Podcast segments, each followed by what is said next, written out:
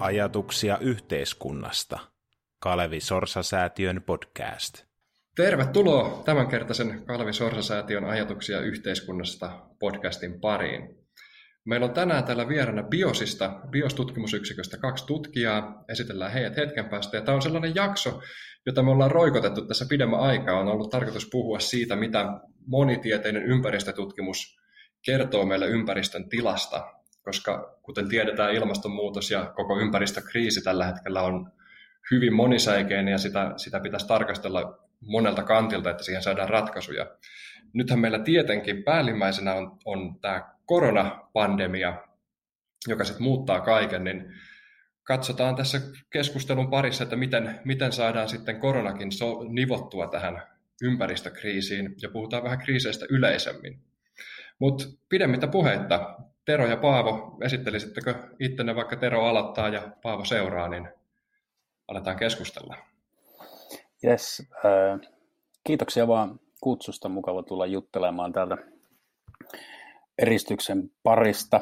Tota, niin mun nimi on tosiaan Tero Toivonen ja mä oon Biosissa ollut tutkijana nyt viimeisen viitisen vuotta. Mun oma tausta tai koulutus on talous- ja sosiaalihistoriassa, josta mä oon väitellyt. Ja, ja tota, niin oikeastaan mun tutkimusintressit liittyy, liittyy tähän ympäristökriisin ja talouden ja talouspolitiikan väliseen yhteyteen, jota sitten Biosissa on, Biosissa on päässyt tota, niin, työstämään. Viime aikoina mä oon ottanut myös yhdeksi tutkimusintressiksi tähän rinnalle tämän kansallismielisyyden ja, ja, ja tota, niin, oikeistopopulismin nousun ja sen kytköksen erityisesti sitten ympäristö- ja ilmastokysymyksiin.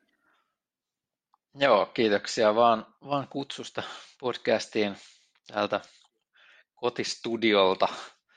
Uh, on siis Paavo Järven sivu ja, ja talouskulttuurin tutkija BIOS-tutkimusyksikössä ja aikoinaan väitellyt kauppatieteistä, tutkinut ympäristö- ja kulttuuri- ja talouden suhteet aika laajasti ja nyt viime, viime vuosina mene poliittisen talouden suuntaan, josta käsin sitten pyrkinyt hahmottaa, että miten tästä kokonaisvaltaista siirtymäpolitiikkaa voitaisiin toteuttaa, joka tähtää ilmastopäästöjen ja luonnonvarojen kulutuksen voimakkaaseen vähentämiseen oikeudenmukaisella tavalla.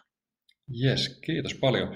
Ja tosiaan mun nimi on Samuli Sinisalo. Mä Sorjan säätiössä vastaan tällaisesta ihmisen toiminnan vaikutukset maapallolle hankkeesta. Ja mä oon, tota, mulla on maisteri kehitysmaa tutkimuksesta, kehitystaloudesta. Et se, se on niin kuin se akateeminen tausta itsellä. Mutta jos aloitetaan ihan tällaista perushommasta, että et mitä oikeastaan, mikä meidän ympäristön tila, että mitä niin kuin monitieteinen ympäristötutkimus kertoo meille ympäristön tilasta, missä, missä maa makaa? No varmaan se tila on tietenkin yksiselitteisesti hyvinkin huolestuttava ja ehkä ilahduttavaa on varmaan suomalaisessakin keskustelussa se, että viimeisen parin vuoden aikana nyt sitten tietoisuus erityisesti ilmastonmuutoksen tota niin, uhkasta ja vaikutuksista on suomalaisessa julkisessa keskustelussa parantunut. Varmaan myös on keskustellut paljon enemmän muista ekologista kriiseistä, kuten biodiversiteettiongelmista ynnä muusta, mutta erityisesti tämä ilmastonmuutos on, on nyt viime vuosina saanut paljon enemmän huomiota, mikä on tosi hyvä juttu, mutta perus, perus varmaan lyhyesti tiivisti tilanneanalyysi on se, että monien ekologisten kriisien maailmassa eletään ja, ja tota, niin, niihin vastaaminen vaatii talouksilta, yhteiskunnalta ja tietenkin politiikalta niin kuin hyvin nopean aikavälin toimia ja yhteiskunnallisen niin kuin kehityskulun muuttamista. Ja siksi oikeastaan tämä biosissa puhuttu siirtymäpolitiikan ajatus olisi jotakin sellaista, jota meidän pitäisi tässä tilanteessa – ää, ikään kuin ajatella tai saada poliittisen päätöksenteon piiriin hyvin voimakkaasti, että me pystytään muutamassa vuosikymmenessä jälleen rakentamaan, ää, suuntaamaan talouksia sellaiseen suuntaan, että esimerkiksi ilmastopäästöt vähenee hyvin nopeasti, luonnonvarojen kulutus vähenee, ää, energian kulutus vähenee, ja samaan aikaan meidän pitäisi pystyä pitämään tavallaan sosiaalisesta tasa-arvosta ja oikeudenmukaista kiinni sillä tavalla, että ihmiset pystyy työskentelemään ja elämään ja, ja tota niin, ää, vuorovaikuttamaan yhteiskunnassa mielekkäällä tavalla. Ehkä tota, ympäristön tilan kehittymistä voisi nyt haarukoida sillä lailla, että tämän koronan kautta, että nyt mitä on ennustettu näitä, että paljonko ilmastopäästöt on tässä nyt pudonnut tämän, tämän katkoksen myötä, niin vaikkakin paljon, niin ei kuitenkaan riittävästi, että, että putoisi niin paljon kuin pitäisi ikään kuin normaalitilassa pystyä pudottaa näistä päästöjä. Eli joka vuosi, ja se ei pitäisi olla kertarysäys, vaan joka vuosi sitten pudotetaan vielä nopeampaa tahtia kuin ne on nyt tämän rysäyksen myötä pudonneet. Eli, eli tota, se kertoo siitä, että jos jatketaan näillä kun globaalin talouden, mutta myöskin suomalaisilla, suomalaisella perustalouden käyrillä, niin emme missään nimessä ole menossa oikeaan suuntaan, vaan pikemminkin väärään suuntaan, tai jos mennään jossain oikeaan suuntaan, niin ei likimaankaan riittävän nopeasti sinne oikeaan suuntaan. Eli sen takia me ollaan puhuttu tästä kokonaisvaltaisesta yhteiskunnan suunnanmuutoksen tarpeesta. Se on just näin. Tuossa Carbon, Carbon Briefiltä itse asiassa tuli eilen. Carbon Brief on tällainen kansainvälinen ilmastotutkimusta kokoama asiantuntijasivusto ja verkosto, niin, niin toi mitä Paavo sanoi, että nyt kun arvioidaan esimerkiksi Kiinan päästöjen laskua koronan vaikutuksesta ja katsotaan öljyn tuotantoa ja kulutusta, niin pystytään arvioimaan, että tänä vuonna koronan vaikutuksesta päästöt putoisi sen 5,5 prosenttia. Ja, ja tota, niin tämä kuulostaa paljolta ja sellaista ei ole aikaisemmin historiassa globaalisti tapahtunutkaan, mutta jotta me voitaisiin päästä tälle puolentoista asteen polulle, mikä on, mikä on vakaasti yhteiskuntien tavoitteena tai ainakin tulisi olla, niin, niin, niin globaalit päästöt pitäisi tälläkin vuosikymmenellä joka vuosi pudota 7,5 prosenttia. Eli tämä koronan vaikutuksestakaan tuleva niin kuin päästöpudotus ei ole riittävä. Ja nythän tilanne on tietenkin se, että korona niin kuin pistää taloudet välittömään lockdowniin ja eristykseen ja se on kertarysäys ja, ja ilmastopäästöjen osalta ei varmasti näinkään kukaan kuvittele, että voi tehdä ja sen takia juuri pitäisi pystyä noudattamaan tällaista kokonaisvaltaista siirtymäpolitiikan ajatusta seuraava 10, 15, 20 vuotta. Ja sekään ei tietenkään riitä, vaan, vaan ilmastotyötä riittää kyllä sitten tuleviksi vuosikymmeniksi tällä vuosisadalla myös niin drama, dramaattisia vaikutuksia siis koetaan nyt kuulijoille tiedoksi, tätä äänitetään huhtikuun puolivälissä, eli tässä on Suomessa reilu kuukausi nyt ollut tätä lockdownia takana ja vielä ei ole varmuutta siitä, että milloin se loppuu.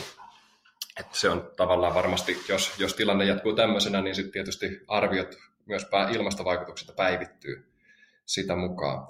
Mutta jos, jos vielä palataan siihen ympäristön tilaan, että et ilmastosta on tavallaan nyt herätty taas. Siinä on ehkä, ehkä siitä oli kymmenen vuotta sitten Kööpenhaminan kokouksen alla semmoinen herääminen ja nyt on uusi herääminen.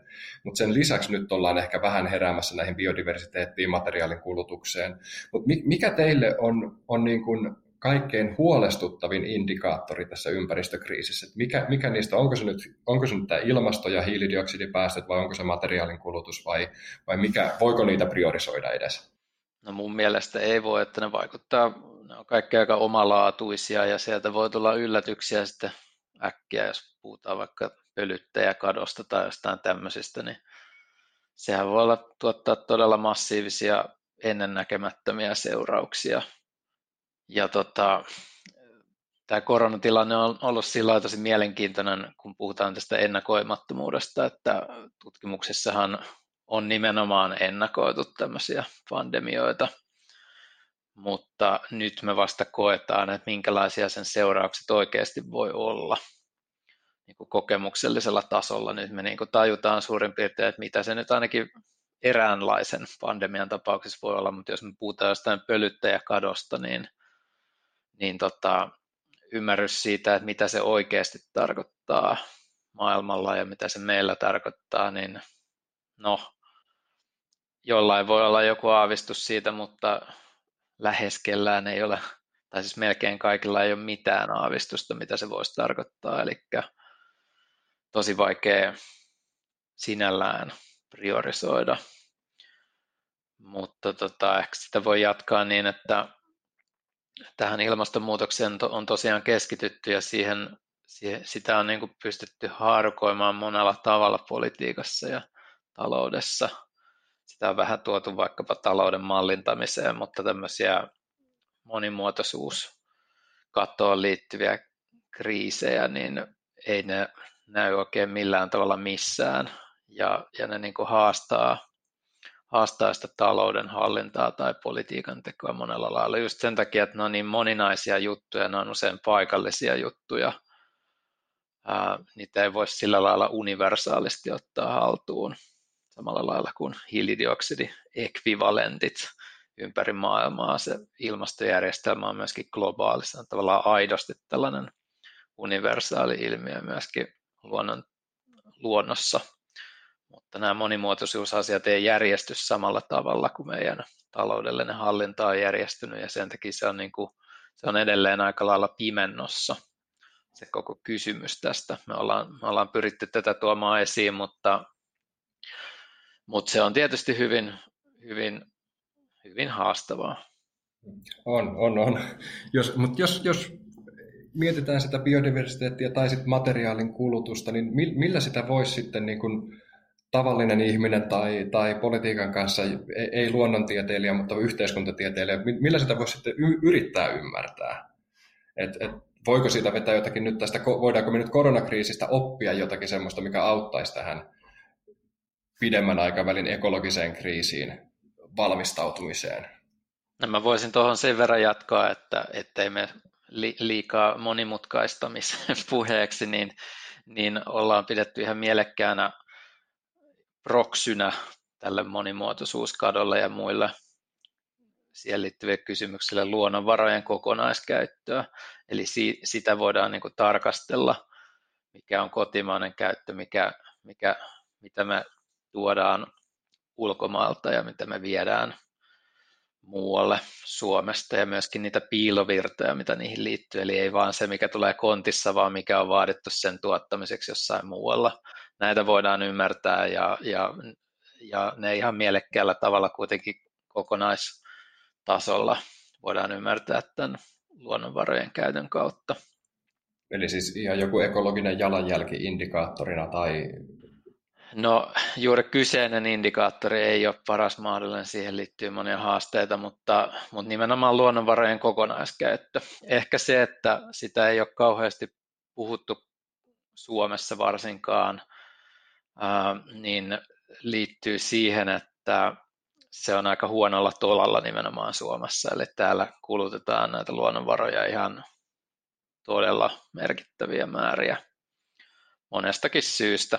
Iso maa, isot tai pitkät tiet, uh, mutta sitten tämmöistä niin raskasta teollisuutta. Meillä läpivirtaa venäläisiä ja muuta raaka-aineita sitten läntisille markkinoille ja sen sellaista.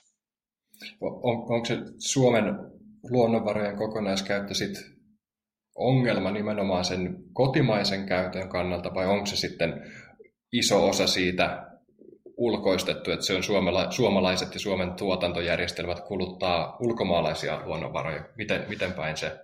No se, mikä siinä on kasvanut, on nimenomaan nämä tuontipanokset ja niihin liittyvät piilovirrat. Eli me tuodaan yhä kehittyneempiä asioita yhä enemmän tai niihin tiivistyy paljon. On tällaisia energia- ja materiatihentymiä, mitä tuodaan. Ja tietenkin kotimaan, kotitalouksien kulutus on kasvanut voimakkaasti erityisesti 70-luvun jälkeen ja, ja tota, niin, raskas teollisuus aiheuttaa tuon merkittävän osan tietenkin tuosta niin kuin luonnonvarojen kulutuksesta, mutta tota, niin, jos ruvetaan tarkastelemaan materiaalivirroista vaikka tota, niin sitä, että miten Suomen makeaa vettä käytetään, niin merkittävä osa meidän makean veden kulutuksen ympäristövaikutuksista sijoittuu suoraan rajojen ulkopuolelle. Ja, ja tota, niin tämän tyyppisten materiaalivirtojen tarkastelu on, on tavallaan välttämätöntä, että voidaan ymmärtää sitä, että mille kestävälle polulle sitten taloudellista toimintaa pitäisi Suomessakin saattaa. Eli siis vaikka meillä Suomessa on runsaasti makeata vettä ja meillä ei kotimaassa ole pulaa makeasta vedestä, mutta sitten kuitenkin suomalaiset ylikuluttaa planetaarisessa mittakaavassa makeaa vettä. Onko, onko näin? Kyllä se on juuri näin. Esimerkiksi ruoantuotannon osalta. Eli, eli kun sitä tuodaan, tuodaan tota, niin elintarvikkeita Suomeen, niin sen kastelu ja makean veden vaikutukset sitten sijoittuu meidän rajojen ulkopuolelle. Varmaan avokadot hyvänä esimerkkinä. Vesi, vesi-intensiivistä ja hyvin vähän kotimaista tuotantoa. No vaikkapa esimerkiksi. Et miten pitkään tätä voidaan jatkaa ennen kuin jotain on pakko tehdä? Mihin nykyura on meitä tavallaan viemässä? No varmaan sellainen koronakriisi ja yleisesti ennen, ennen voisi ajatella, että tilanne oli se, että vaikka ää, keskustelu ilmastonmuutoksesta on lisääntynyt, niin maat nyt oli kuitenkin sillä ää, keskimäärin sillä yli kolmen asteen lämpenemisen uralla, eli kaikesta kunnianhimo puheesta huolimatta, niin sellaisia merkittäviä toimia ei vielä yhteiskunnissa ole pystytty toteuttamaan, jotta tällainen aggressiivinen päästövähennyspolku olisi niin kuin lähtenyt liikkeelle. Ja tota, niin sen takia meillä on kuitenkin näitä tiettyjä tavoitteita, että, että ne määrittää jotakin riskirajoja, joita ei voisi ylittää ja yrittää määrittää niin kuin aika, aikaikkunaa, että miten asioita pitäisi lähteä tekemään. Ja nämä esimerkiksi puolentoista asteen tavoite on asetettu sen mukaan, että sitä korkeampi maapallon keskilämpötila niin aiheuttaa merkittäviä vaikutuksia tavallaan moderneille järjestyneille yhteiskunnille, puhumattakaan sitten siitä, että ää, lämpeneminen on kolme astetta, mikä Suomessa tarkoittaa sitten jo merkittävästi korkeampaa lämpötilan nousua, eli noin 5-6 asteen lämpötilan nousua, joka vaikeuttaisi merkittävästi meidän elinkeinojen toimintaa. Tärkeä kysymys onkin, onkin tietenkin se, että jos, jos ei ole sitoutumassa näihin vaativiin tavoitteisiin, niin, niin, niin pitää pystyä myös vastaamaan siihen kysymykseen, että miten sellaisessa yli kolme astetta lämpimässä maailmassa sitten voidaan harjoittaa politiikkaa ja pitää yllä demokraattisesti järjestäytyneitä stabiileja yhteiskuntia, että se tulee olemaan käsittämättömän vaikeaa. Joo, ja varmaan tuohon vastaukseen vaikuttaa tosi paljon se, että otetaanko me nyt koronan myötä esimerkiksi enemmän tosissaan tätä yhteiskunnan resilienssiä ja taloudellisten tuotantoketjujen sitkeyttä esimerkiksi. Eli, eli nythän siitähän on puhuttu totta kai pitkään, se on tiedetty aina, mutta ajateltu, että se on ihan ok, että maailmassa tehdään jotain tiettyä hyvinkin, hyvinkin elintärkeää asiaa vaan yhdessä paikassa, massiivisia määriä. Ja nyt kun se sitten katkeaa, niin sitten se aiheuttaa monenlaisia katkoksia myös monissa paikoin muualla. Ja tota, et ehkä voi sanoa, että ihan tällä tavalla on hankala kuvitella, että voitaisiin kovin pitkään jatkaa, mutta jos me, jos me tehdään tästä yhä resilientimpää, niin sitten kai voisi ajatella, että se myöskin kestää näitä, näitä niin kuin erilaisia kriisiytymiä vähän pidempään, mutta ehkä sitä voisi niin hahmottaa myöskin niin, että näitä erilaisia ajattelutapoja just tässä, että kuinka, kuinka kauan voidaan jatkaa tai, tai että miten sitä kannattaisi lähestyä, niin taloustieteessä on aika pitkään ajateltu, että, että kun teknologia kehittyy ikään kuin vääjäämättä tulevaisuudessa yhä paremmaksi ja paremmaksi, ehkä jotenkin eksponentiaalisesti, näin siis ajatellaan, en sanonut, että tämä olisi totuus, niin niin tota, sitä ajatellaan, että nyt ei kannata tehdä niin paljon kuin tulevaisuudessa, se on paljon halvempaa ja helpompaa, mutta sitten niin kuin toisesta suunnasta voidaan ajatella, että jos me ei tällaisessa vielä melko rauhanomaisessa ja järjestäytyneessä yhteiskunnassa, jota ei riivaa tämmöiset asiat. No, nythän meitä tuntuu riivaa ainakin yksi asia tässä korona-aikoina. Että saadaan niin kuin esimakua, että kuinka kuinka hyvin tässä nyt sitten niin kuin pystytään pitkäjänteisesti tekemään tämmöisiä toimia, investoimaan vaikka kymmenien vuosien aikajänteellä johonkin energiajärjestelmiin tai jotain tällaista, niin, niin tota, jos emme nyt saada näitä aikaa, niin miten me sitten tulevaisuudessa ikään kuin pystyttäisiin niitä tekemään. Eli nämä on niin hyvin erilaisia hahmotustapoja tästä, tästä niin kuin taloustieteellisestä lähtökohdasta voisi sanoa, että sen kun jatketaan vaan ja kyllä teknologian sitten hoitaa tavalla tai toisella myöhemmin, mutta toisesta näkökulmasta voisi sanoa, että jos emme nyt tehdä voimakkaita toimenpiteitä, niin tulevaisuudessa se on yhä vaikeampaa. Ja sitten me ollaan sellaisessa, jossa, jossa tota, ei puhuta enää niin kuin poliittisesta, poliittisesta rajoittamisesta, vaan, vaan siitä, että luonto, luonnonjärjestelmät rajoittaa. Eli ei vaan kyetä enää ää, tuottaa niin paljon asioita tai oikeastaan tuottaa niin paljon päästöjä. Se hankaloituu niin paljon, että se rajautuu sitä kautta. Niin kuin nyt korona rajoittaa tällä hetkellä.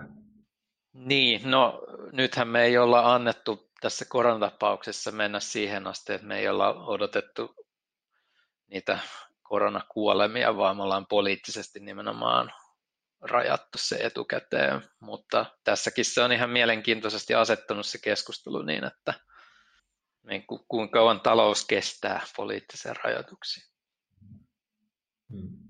Niin, mi, mi, jos mietitään tuota taloutta, niin meillähän on aika vahva sekä, sekä henkinen että poliittinen riippuvuus talouskasvusta. Ja sehän on taas, taas tota, kasvattanut tätä meidän ympäristöjalanjälkeä ja lisännyt tätä, pahentanut tätä kriisiä.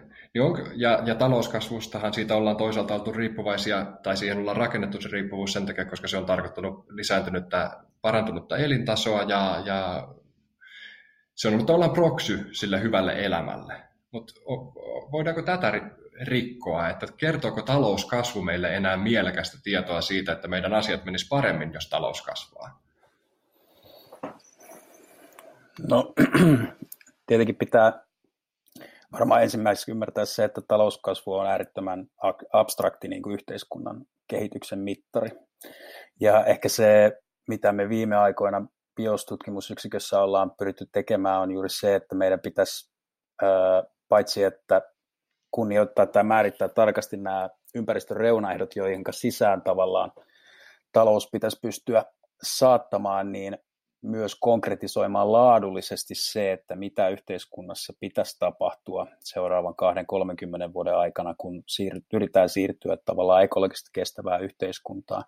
Niin tähän on tavallaan parempiakin tarkastelutapoja politiikalta tai mihinkä politiikan pitäisi kiinnittää huomiota kuin näihin abstrakteihin talouskasvuun, prosenttimääriin vuosittain tai työllisyysasteeseen, vaan, vaan tota niin, sen sijaan voitaisiin luoda tarkastelukulmaksi esimerkiksi se, että, että miten paljon työpaikkoja tai työllisyyttä syntyy sellaisille aloille, jotka aidosti rakentaa yhteiskunnan kestävyyttä ja resilienssiä. Ja tämähän on niin tosi hyvä politiikkamittari siinä mielessä, että konkreettisesti luodaan toimeentuloa, hyvinvointia ja suunnataan jo yhteiskuntaa niin kuin oikeaan suuntaan.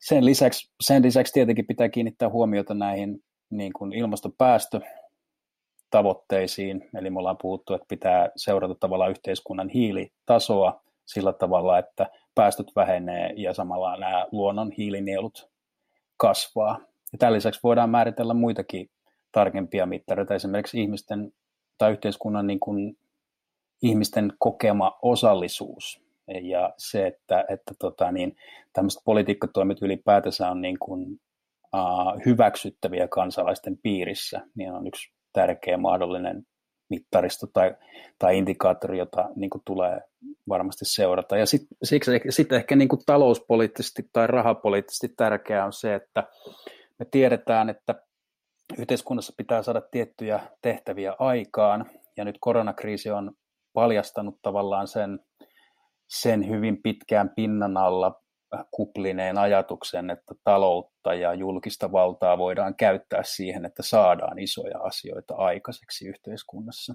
Ja, ja tota, niin, sitten varmaan tällaisessa siirtymäpolitiikassa tämmöistä abstraktia talouskasvutavoitetta tai sitä tarkastelun sijaan olisi parempi kiinnittää huomiota siihen, että miten esimerkiksi Suomi selviää maksuvelvoitteistaan, miten se saa niin kuin talouspoliittisesti aikaan asioita, jotka vie kohti kestävää yhteiskuntaa. Jotenkin tällä tavalla niin kuin olisi mielekästä. Se, se on ta- oma keskustelunsa ja tarpeellinen keskustelu, ja tutkimusmaailmasta käydään paljon, että voidaanko talouskasvu irtikytkeä vaikka ilmastopäästöistä tai luonnonvarojen kulutuksesta. No sehän näyttää erittäin, erittäin hankalalta. Se on ilmastopäästöjen osalta esimerkiksi, niin se on, voi olla teoreettisesti mahdollista. Mutta että tämä on oma keskustelunsa ja se ei välttämättä vie sitä politiikkaa, mitä pitäisi nyt harrastaa konkreettisesti eteenpäin. Siksi meidän pitää päästä niin kuin käsiksi näihin laadullisiin yhteiskuntaa koskeviin kysymyksiin sen sijaan, että puhutaan abstrakteista talouskasvutavoitteista. Joo, ollaan vertailtu ikään kuin kasvustrategiaa ja tämmöistä siirtymäpolitiikkaa, niin siihen kasvustrategiaan liittyy se, että um, kannustetaan minkä tahansa tuotannon tai kulutuksen kasvua. Ja nimenomaan siinä politiikassa pyritään olemaan sanomatta mitään siitä sisällöstä, ei katsota työn sisältöä, kulutuksen sisältöä, talouden sisältöä, eli ihan sama mitä vaikkapa yritykset tekee, kunhan, kunhan se näkyy niissä kasvuluvuissa. Ja siirtymäpolitiikka on niin kuin hyvin erilaista. Se lähtee siitä ajatuksesta, että katsotaan, mitä, mitä konkreettisia tehtäviä pitää saada suoritetuksi seuraavien vuosien ja vuosikymmenten aikana, jotta me, jotta me pidetään yllä mielekästä elämää, mutta saadaan saman aikaan radikaalisti näitä päästöjä ja luonnonvarojen kulutusta vähennettyä. Eli siinä pitää ymmärtää jotain siitä, että miten, miten energiasektori voi tai miten sen tulisi kehittyä ja tämä koskee niin kuin kaikkia eri talouden alueita. Ja, ja tota, no, t- tässä kohtaa en malta olla ottamat esiin tätä koronapolitiikkaa, eli nythän, nythän kun puhutaan tästä kestävästä tai vihreästä elvytyksestä, niin siinähän perään kuulutetaan politiikalta sitä, että pitäisi tajuta, että mihin nyt sitten satsataan niitä elvytyspanoksia, mutta tämä, tämä yllättää ikään kuin tämän kasvustrategiaan nojanneen politiikan siinä mielessä, että siellähän ei ole ajateltu sitä juuri lainkaan, että mitä tässä nyt pitäisi tapahtua. Ei ole tehty näitä priorisointeja, ei ole hahmotettu sitä, että mitä voidaan nopeilla satsauksilla ilman, ilman vuosikausien suunnittelua nyt heti panostaa Eli jos meillä on 100 000 työtöntä, niin mikä työ niille osoitetaan? Tämmöistä suunnittelua ei ole tehty niin kuin juuri lainkaan. Ja, ja nyt sillä on niin kuin todellakin kiire. Tämä nykyinen hallitushan on, on perustanut sinänsä hyviä komiteoita ja, ja tota, tämmöisiä ää, niin kuin kestävyyspolkuja eri sektoreilla miettiviä työryhmiä, mutta ne ei ole ehkä ehtinyt konkretisoitua, kun nyt just tässä kohtaa ne olisi todella tärkeää, että me saataisiin nämä, nämä liikkeelle, eikä vaan sillä lailla, että, että elvytetään ihan mitä tahansa sokkona ikään kuin. Ja siis nyt tässä kohtaa tarkoitat tätä, nimenomaan tätä koronaelvytystä. Kyllä, kyllä. Siihen, siihen käytettäviä resursseja. Et sitten tietysti tämä ilmastoprojektihan on, on liikkunut tosiaan eri, eri aikajänteellä. Mm, näin on. Oletteko te sitten miettinyt, tai onko sitä jossain tehty, sitä hahmottelua? Teillä oli tämmöinen ohjelma, voidaan, avataanko me sitä nyt vai, vai myöhemmin, mutta että, et, et, mitä ne sitten olisi ne tehtävät, jotka jotka lois meille tätä resilienssiä, edellytyksiä hyvinvointiin, ehkä siis, tai parantaisi e- tätä ekologista tilaa. Mm. No ehkä se on tähän luontevaa ottaa, eli me, me hahmoteltiin tähän koronakriisin taloudelliseen hallintaan kolmea aikajännettä ja vähän niitä sisältöjä, että nyt tietysti tehdään ja on jo tehty välittömiä toimenpiteitä, joilla jolla huolehditaan, että kansalaisten turvallisuus ei vaarannu ja epi, epidemia saadaan jotenkin hallintaan. Tähän on liittynyt nämä poliittiset rajoitus, sulkutoimenpiteet ja kaikki tällaiset terveydenhuollon kapasiteetin lisääminen ja, ja kaikki tämä. Ää, ehkäpä myöskin jonkinlaisia tämmöisiä mm, näitä työllisyys tai työttömyystukipolitiikan muutoksia voidaan pitää tämmöisinä välittöminä toimenpiteenä tässä kohtaa, jossa huolehditaan, ettei täysin ajauduta hallitsemattomaan tilanteeseen hyvin nopeasti hyvin monessa kotitaloudessa ja yrityksessä. Mutta sitten se seuraava steppi, jota, jota ikään kuin tässä aloitellaan, johon tämä kestävä elvytys ja vihreä elvytys ja nämä viittaa, on tämmöinen laaja taloudellinen ohjelma, joka sitten työllistää kansalaisia ja huolehtii taloudellisesta ja sosiaalisesta jatkuvuudesta, kun tästä välittömästä kriisistä päästään eteenpäin. Sitten se kolmas aikajänne on tämä siirtymäpolitiikka, eli miten tämä ekologinen jälleenrakennus toteutetaan, miten nämä ilmasto- ja monimuotoisuustavoitteet saavutetaan ja huolehditaan just tämän yhteiskunnallisen resilienssin lisäämisestä, niin tässä on keskeistä nyt sitten varmistaa, että tämä talouspaketti, mitä nyt runnotaan kasaan, tämä elvytyspaketti, että se on synkassa tämän siirtymäpolitiikan kanssa. Koska jos nyt lähdetään puskeen ihan väärään suuntaan, niin sitä ei noin vaan tietenkään sitten yhtäkkiä vaihdeta sitä suuntaa. Ja jos nyt puhutaan kymmen, kymmenien tuhansien ihmisten työllistämisestä esimerkiksi, niin sehän on just se, mitä, mitä puhuttiin ennen koronaa, mitä ekologinen jälleenrakennus vaatii. Eli, eli siinä on paljon töitä tehtävissä ja sitten pitää löydä, löytää ne tavat organisoida sitä työtä. Ja tota, nyt sitä pitää tehdä ikään kuin vauhditetusti ja huolehtia, että ne on, ne on synkassa. Ja, ja tosiaan tässä kohtaa tämä kasvustrategia on nojannut julkinen valta tulee, tulee valitettavasti yllätetyksi.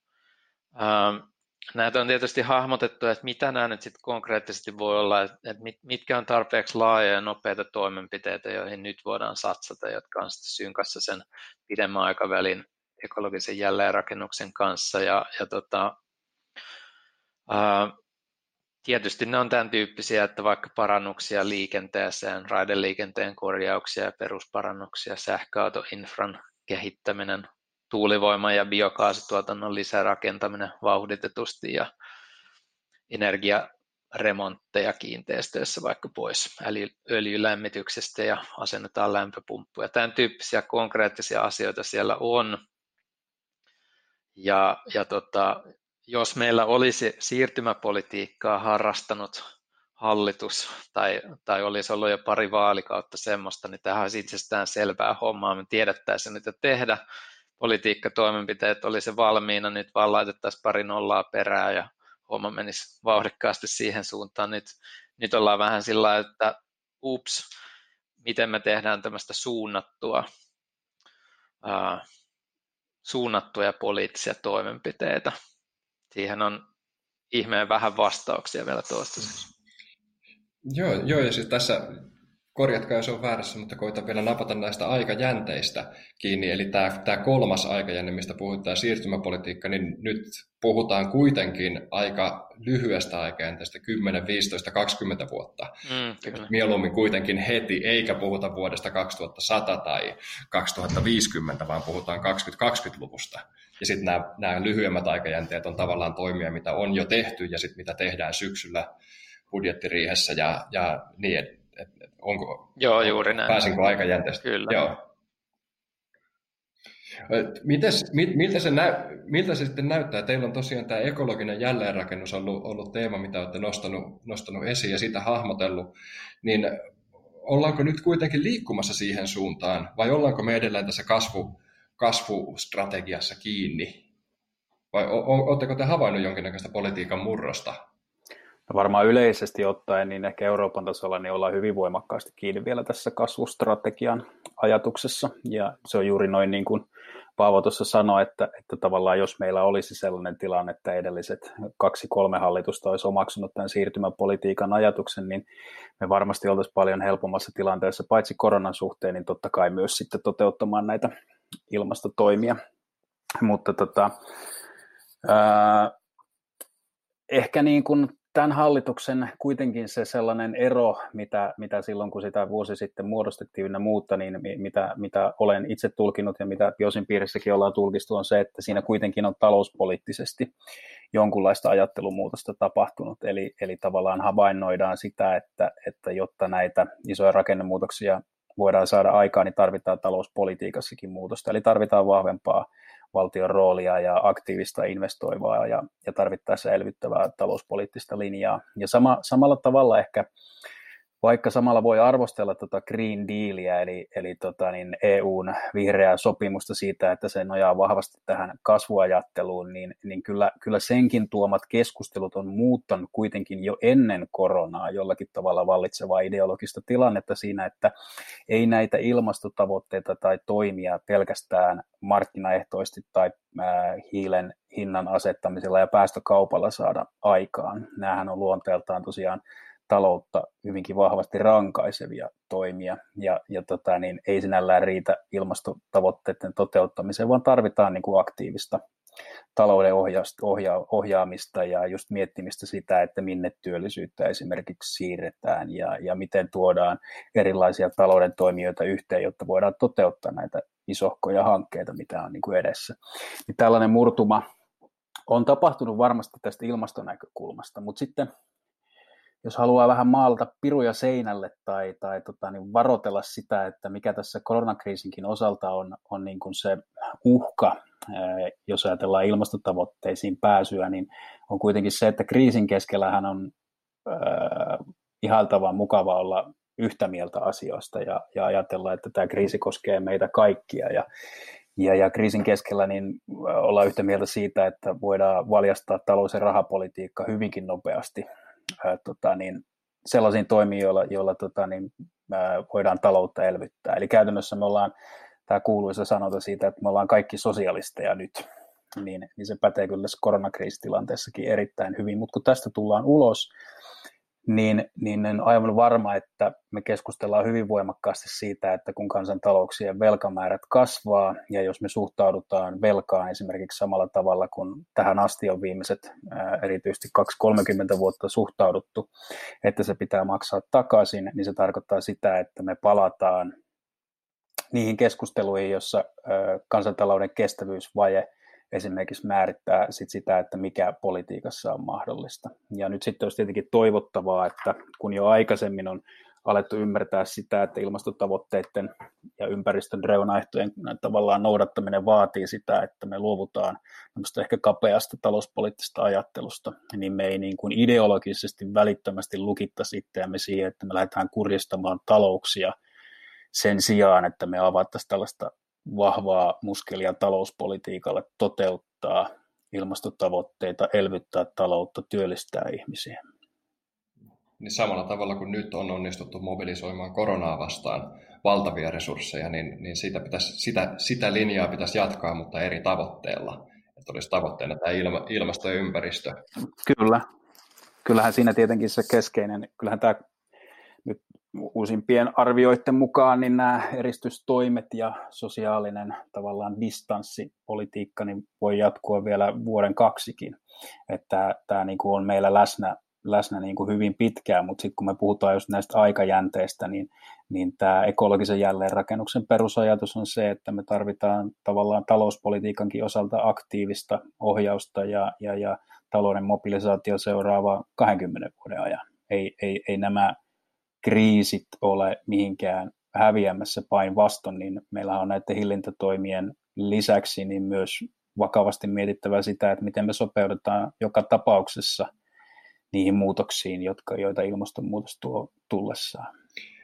Miten sitten talouden, jos maala, jatketaan tätä pirujen maalailua seinille, niin nyt kun, kun koronan ja eristystoimien takia talous ottaa onko sitten 5 vai 6 vai mitä prosenttilukuja PKT tippuu tämän vuoden aikana, niin millä me ehkäistään tavallaan sitä, että me ei sitten, kun joskus ruvetaan palaamaan jonkinnäköiseen normaaliin, niin me ei oteta sitten vahinkoa takaisin, just niin kuin tuossa aikaisemmin kuvasitte, että ruvetaan, ruvetaan elvyttämään taloutta keinolla millä hyvänsä sen takia, että saadaan kasvua ja toivotaan, että kasvu mukanaan tuo työpaikkoja, vaan tuota siihen ne, ne nimenomaan ne laadulliset mittarit mukaan, niin millä tämmöinen muutos, koska se on, on, on sellaista ei ole tehty? No yksi vastaus on tietysti, että se on poliittisen kamppailun takana, mutta sitten tämmöisiä isoja pyöriä on kyllä sinänsä kääntymässä, että ehkä vähän ähm, vähälle huomiolle jäänyt suomalaisessa julkisessa keskustelussa, mutta tämä EUn äh, Green Dealiin liittyvä taksonomiahan on itse asiassa aika massiivinen harjoitus, mitä ollaan tekemässä tuolla.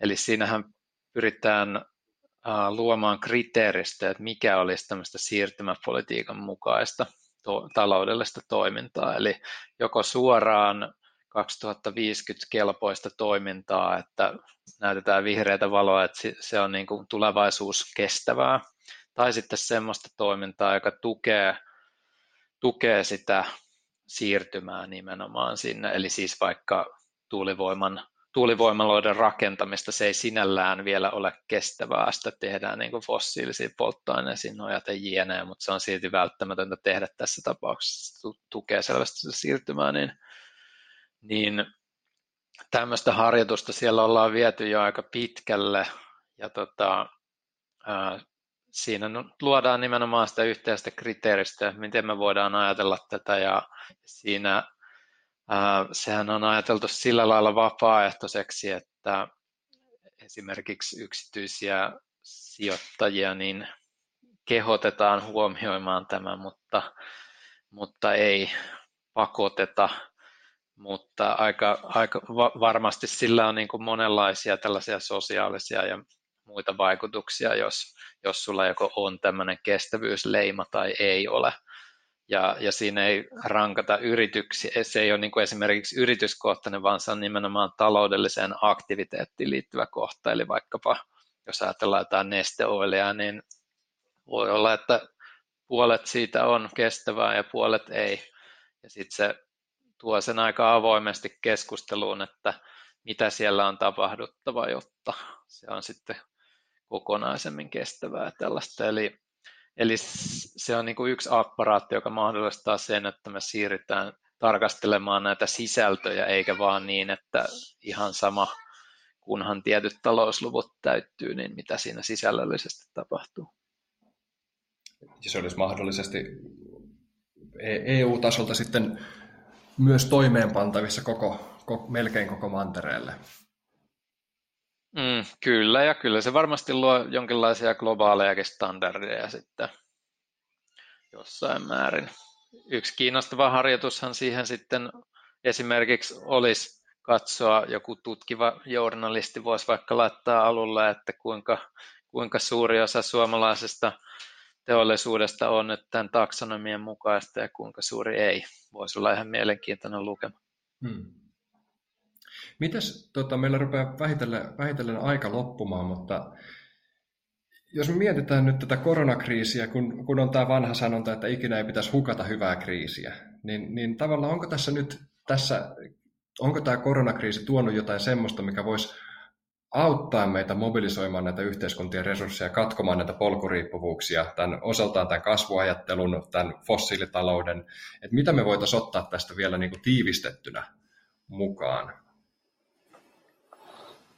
Niin, no oikeastaan nopeasti tulee mieleen, että tästä niin jos ajattelee koronan opetuksia, niin niitä voisi olla kahdella tasolla, eli on tämä ihmisten arki ja sosiaalinen elämä, ja nämä kaksi tasoa on tietenkin aivan oleellisia myös tässä ilmastotavoitteiden ja ekologisen jälleenrakennuksen osalta, eli, eli miten ihmisten käyttäytymisessä tapahtuu muutos, ja sitten taas toisaalta tämä niin kuin makrotaso, jossa valtiot ja, ja, ja EU-kaltaiset toimijat määrittää sitä, että, tai mahdollisuuksia siihen, että miten tämmöinen siirtymäpolitiikka voidaan valjastaa, niin, niin, niin kyllähän siinä herää semmoisia, niin voi ajatella optimistisesti, että tämä eristäytyminen ja muu saa havainnoimaan sitä, että voi tulla vähemmällä toimeen ja, ja, ja mitkä asiat aidosti elämässä on tärkeitä, eli, eli sosiaaliset suhteet, ystävä ja perhe ja, ja, ja niin edelleen. Ja tämä herättäisi tämmöistä laajempaa ymmärrystä myös siitä, että kun me kohdataan ilmastokriisi, niin elämäntapamuutoksia tapahtuu. No sitten tähän voi nopeasti sanoa myös pessimistisen suunnan, just luvin tuosta Bloombergin juttukohan se oli, jossa, jossa katsottiin sitä, että vuodelle 2021 nämä risteilymatkojen varaukset on kasvanut, olikohan se 20 prosenttia suhteessa siihen, mitä ne oli ennen koronakriisiä, jolloin näistä maailman pahimmista viruslinkopaikoista, eli näistä isoista risteilyaluksista, niin tulee riisin keskellä hyvin suosittuja, mikä taas indikoisi sitä, että kulutustottumuksessa ei olisi tapahtunut muutoksia. Mutta totta kai tämä on tosi monimutkainen ja ristiriitainen maasto, mutta että tämä tuo tällaisia tärkeitä elementtejä niin kuin esiin. Ja sitten on tämä makrotalouspolitiikan ulottuvuus, että onhan nämä helikopterirahat puheet perustulosta, isot elvytyspaketit ja kaikki, niin sillä tavalla ennenkuulumattomia, jotka voi avata sitä ideologista maastoa, johon voidaan tulevaisuudessa tukeutua, jotta voidaan ekologista jälleenrakennusta toteuttaa. Mutta kuten Paavo tuossa sanoi, niin, niin, niin nämä on kaikki isojen poliittisten kamppailujen tulos ja tällä hetkellä niin on, on sekä teollisuuden aloja että, että poliitikkoja, jotka on ehkä kansallisesti, mutta erityisesti EU-tasolla niin valmiita vetämään tätä Green Dealia jo, joka ei sekään siis ole ehkä sen vaadittavan siirtymäpolitiikan mukainen, niin vessasta alas. Ja, ja tota, niin totta kai näitä poliittisia kamppailuja oli jo ennen koronaa, on ihan päivän selvää, että niitä tullaan käymään myös tässä lähikuukausina ja tulevina vuosina. Taistelu, taistelu työvälin tai tuotantovälineiden hallinnasta siis jatkuu kriisin keskelläkin. No ehkä näin, tai ehkä enemmän se, että mikä on, mikä on kuviteltavissa. Että nämähän on hyviä esimerkkejä, esimerkiksi tämä perustulo siitä, että, että kun esimerkiksi työn tutkimuksissa on jo pitkään puhuttu siitä, että perustulo on vastaus siihen prekariin työelämään ja, ja, ja juuri sellaisille aloille, missä ihmiset työskentelee eli palveluiden parissa ja jossa näitä epäsäännöllisiä työsuhteita on, ja nyt näiltä on mennyt pohja, niin se tulee niin kuin, ehkä materiaalisesti paremmin toivottavasti ymmärrettäväksi, että mikä sen perustulon merkitys on, eli luoda nimenomaan muuttuvalle työelämälle tavallaan sosiaalista turvaa. Ja toisaalta taas sitten täällä makrotalouden osalta niin kysymys velkojen mitätöinnistä, niin sehän oli edellisen kerran esillä voimakkaasti 2008 kriisin jälkeen ja eurokriisin aikana, jossa, jossa sitä, sitä tavallaan pidettiin niin kuin mielekkäänä ja säädöllisenä ratkaisuna, ettei tarvitse valita talouskuripolitiikan tota, niin, linjaa, mutta tämä jälkimmäinen linja nyt sitten voitti ja, ja tota, niin me tavallaan palataan näihin kymmenen vuoden takaisin isoihin kamppailuihin. Ja tilanne on hyvin erilainen kuin silloin, monellakin tavalla, että nämä on paljon mahdollisempia ajatella, mutta samaan aikaan me tiedetään se, että meillä on ympäri Eurooppaa myös hyvin voimakkaita äärioikeistolaisia ja oikeistopopulistisia liikkeitä, jotka, jotka mielellään kyllä vastustaa sit esimerkiksi ilmastotavoitteiden toteuttamista. Meillä tämä hyvin erilaisessa ympäristössä siis ratkaisemaan tätä kriisiä tietysti kuin esimerkiksi eurokriisin osalta oli. Kyllä, ja, to, ja toisaalta samaan aikaan meillä tämä myös, meillä on kymmenen vuotta vähemmän aikaa ratkaista tätä ekologista kriisiä, koska, koska tavallaan ympäristön tila on kehittynyt huonompaan suuntaan viimeisen vuosikymmenen, niin se lisää sitä vaikeuskerrointa tietyllä tavalla.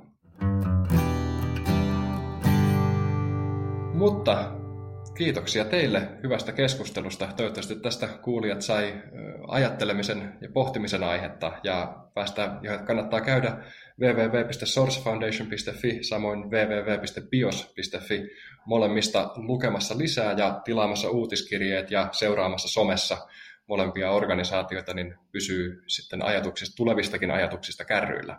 Kiitoksia. Kiitoksia. Kiitos.